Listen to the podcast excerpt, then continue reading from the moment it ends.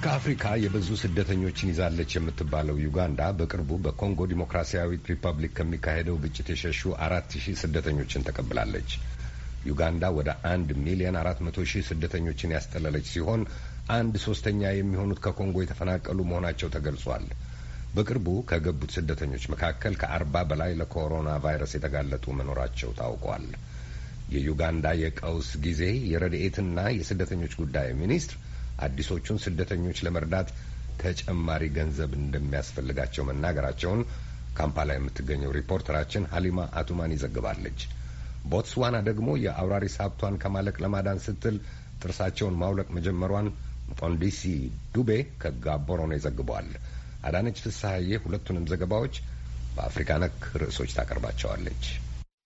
የኡጋንዳ የቀውስ ጊዜ ረድኤትና የስደተኞች ጉዳይ ሚኒስትር ሂለሪ ኦነግ ካምፓላ በተደረገ ጋዜጣዊ ጉባኤ ላይ ሲናገሩ የኮንጎ ዲሞክራሲያዊ ሪፑብሊክንና ደቡብ ሱዳንን በመሳሰሉት ሀገሮች ግጭት ያስነሳሉ በማለት ዓለም አቀፍ ማህበረሰብን ነቅፈዋል።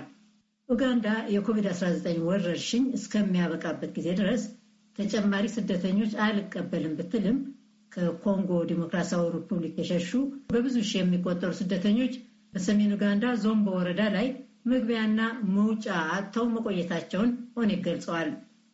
What government has done deliberately is moved in and cordon off those 4,000, taken them to a school.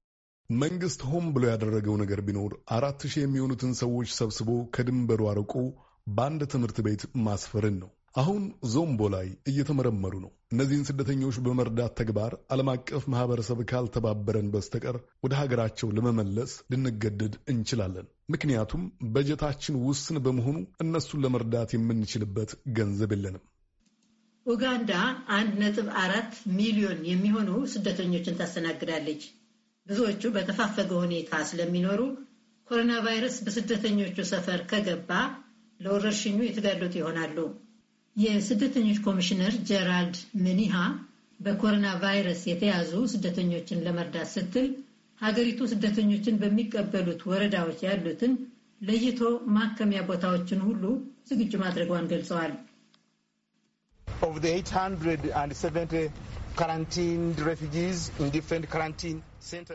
ስምንት መቶ ሰባ ከሚሆኑት በተለያዩ የኳራንቲን ማዕከሎች ካሉት ስደተኞች መካከል አርባ አራቱ የኮሮና ቫይረስ በሽታ ተገኝቶባቸዋል። የጤና ጥበቃ ሚኒስቴር እየተከታተላቸው ነው። እየተሻላቸው ቢሆንም ገና ከሕክምና ቦታዎቹ ግን አልወጡም።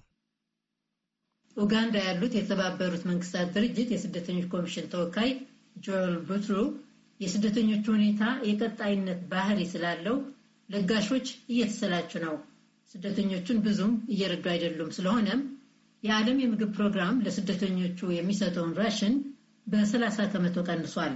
በገንዘብ የሚሰጠውንም እንደዚሁ ይላሉ።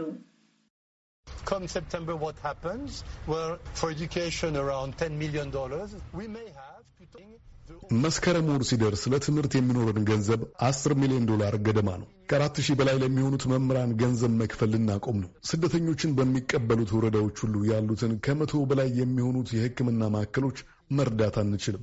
ለስደተኞች ከሚያስፈልገው ምግብ ነክ ካልሆነ በስተቀር ሳሙናን የመሳሰሉትን ማከፋፈል አይቻልም። ሌሎች ለስደተኞች አስፈላጊ የሆኑት እንቅስቃሴዎችንም መቀጠል አንችልም። ከማለቅ ለማዳን ስትል ጥርስ አልባ እንዲሆኑ ማድረግ መጀመሯ ተገልጿል። የቦትስዋና የዱር አራዊት ጥበቃ ባለስልጣኖች በገለጹት መሰረት ከሁለት ዓመታት ወዲህ በእስያ ሀገሮች ከፍተኛ ተፈላጊነት ያለውን የአውራሪስ ጥርስን ለመስረቅ ሲሉ ሌቦች 56 አውራሪሶችን ገድለዋል።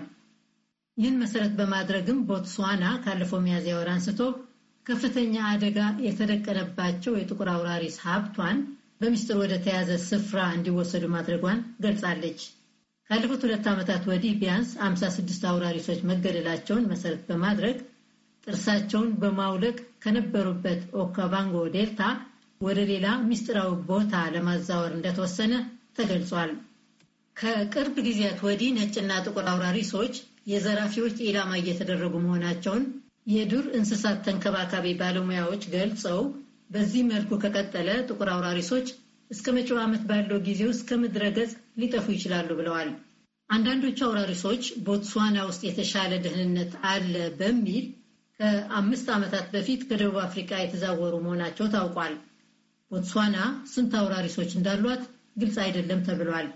በሀገሪቱ ዋናው የእንስሳት ሐኪም ማዲ ሪብን የአውራሪስ ጥርስ ማውለቅ ቀላል መሆኑን ሲያስረዱ እንስሳቱን የሚያሰቃይ አይደለም ብለዋል።